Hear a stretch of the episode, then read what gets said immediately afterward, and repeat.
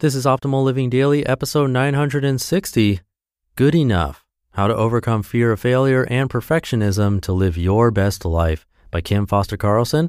And I'm Justin Malik.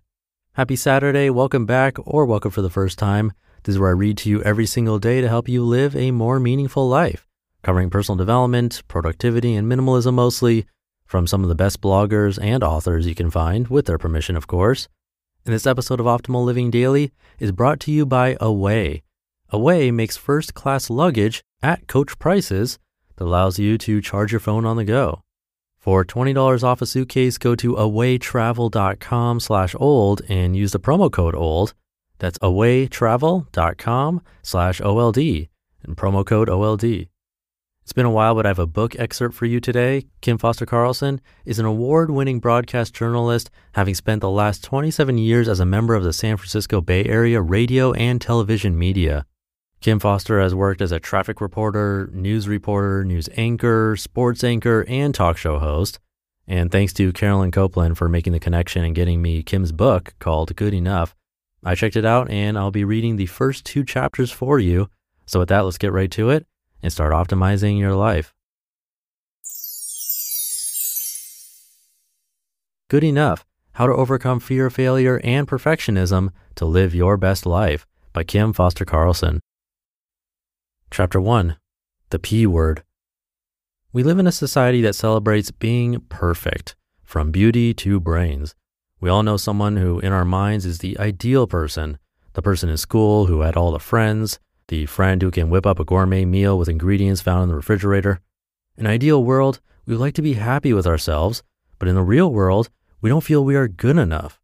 The best solution to becoming the best version of you with all your foibles and quirks is to embrace your imperfections. This doesn't give you permission to become a sloth and do nothing, but how great would it be to embrace your flaws, love the parts of you that you once thought of as your shortcomings, and see them as uniquely you? Perfectionism keeps you from your true expression and creativity as well. It invites fear and doubt. Being flawless doesn't help fill you up. Being real and being flawed invites real connections to others. So, what can you do to combat a bad case of the perfection? You can see mistakes as information that you must have to become successful. Learn something from them that you can improve on. Don't be proud of being perfect. Don't confuse perfection with high standards. Healthy standards are better.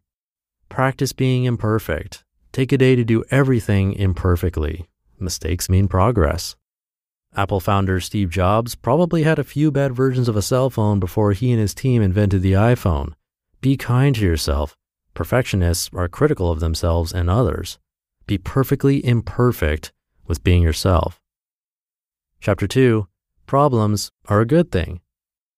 In his 2016 book, The Subtle Art of Not Giving AF, Mark Manson's counterintuitive approach preaches that life is essentially an endless series of problems. The solution to one problem is merely the creation of another. Instead of asking, How can I get rid of my problems? the question should be, What are the problems that excite me? What are the problems I'm willing to sacrifice for, to work for? Manson offers an example of wanting to get in shape. You can solve this problem by buying a gym membership, which gives you a set of new problems, finding time in your day to go to the gym, and budgeting the extra expense. Both are not bad problems to have, but are problems nonetheless. And that is the key to Manson's mantra find problems that you're interested in solving. Here's where perfection comes into play. If a problem arises, you have two choices decide on a solution or distract yourself from the problem. Distractions are a perfectionist's best friend. They can help you to pretend that the problem is not really there. What are your favorite distractions? Watching television, playing video games, getting high? Deciding on a solution seems like the much better way to go. Solutions are active decisions to move you forward. Distractions keep you right where you are, miserable. The key here is to honestly identify the problem and the distraction.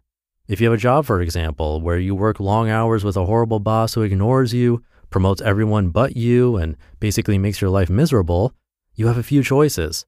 Find a new job, live with the fact that you are not appreciated, or confront your boss.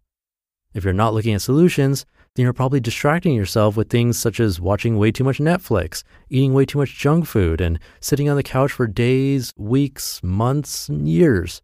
What a waste. So, what can you do? Make a list of solutions to your problem. Make a list of your distractions and be honest. Which list looks better? I did this myself for a similar boss problem and can tell you it works, but it's not as easy as it looks. Many of my distractions had become habits that were difficult to break, but they needed to be broken. Not sure you're ready? Ask for help. Some people are afraid of therapy.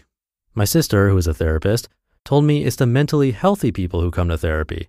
The unstable ones think that everyone else is the problem. Support groups are always an option.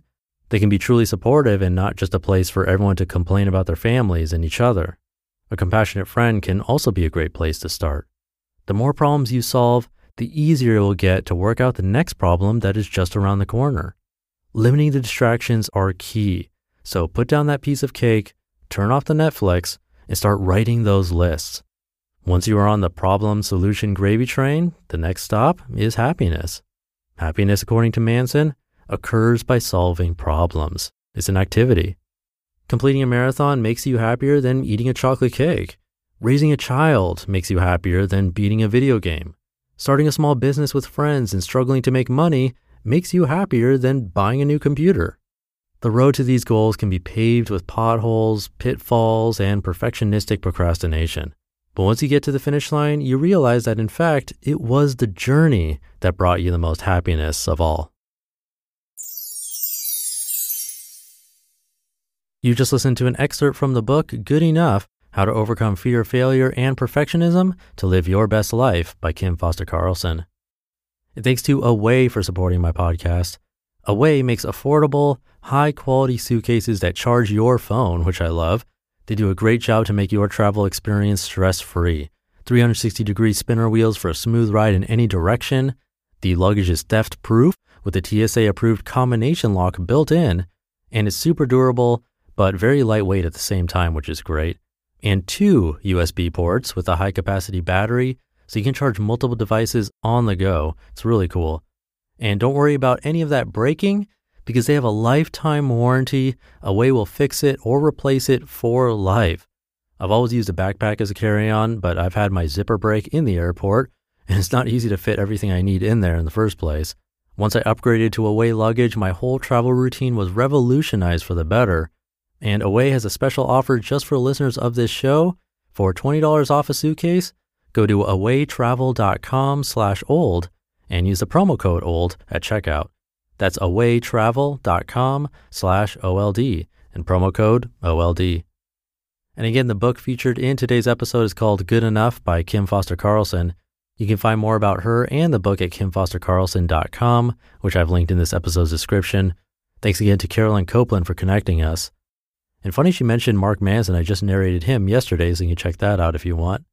But I'll leave it there for today. Hope you're having a great weekend. Thank you for being here, and I'll see you in tomorrow's show where your optimal life awaits.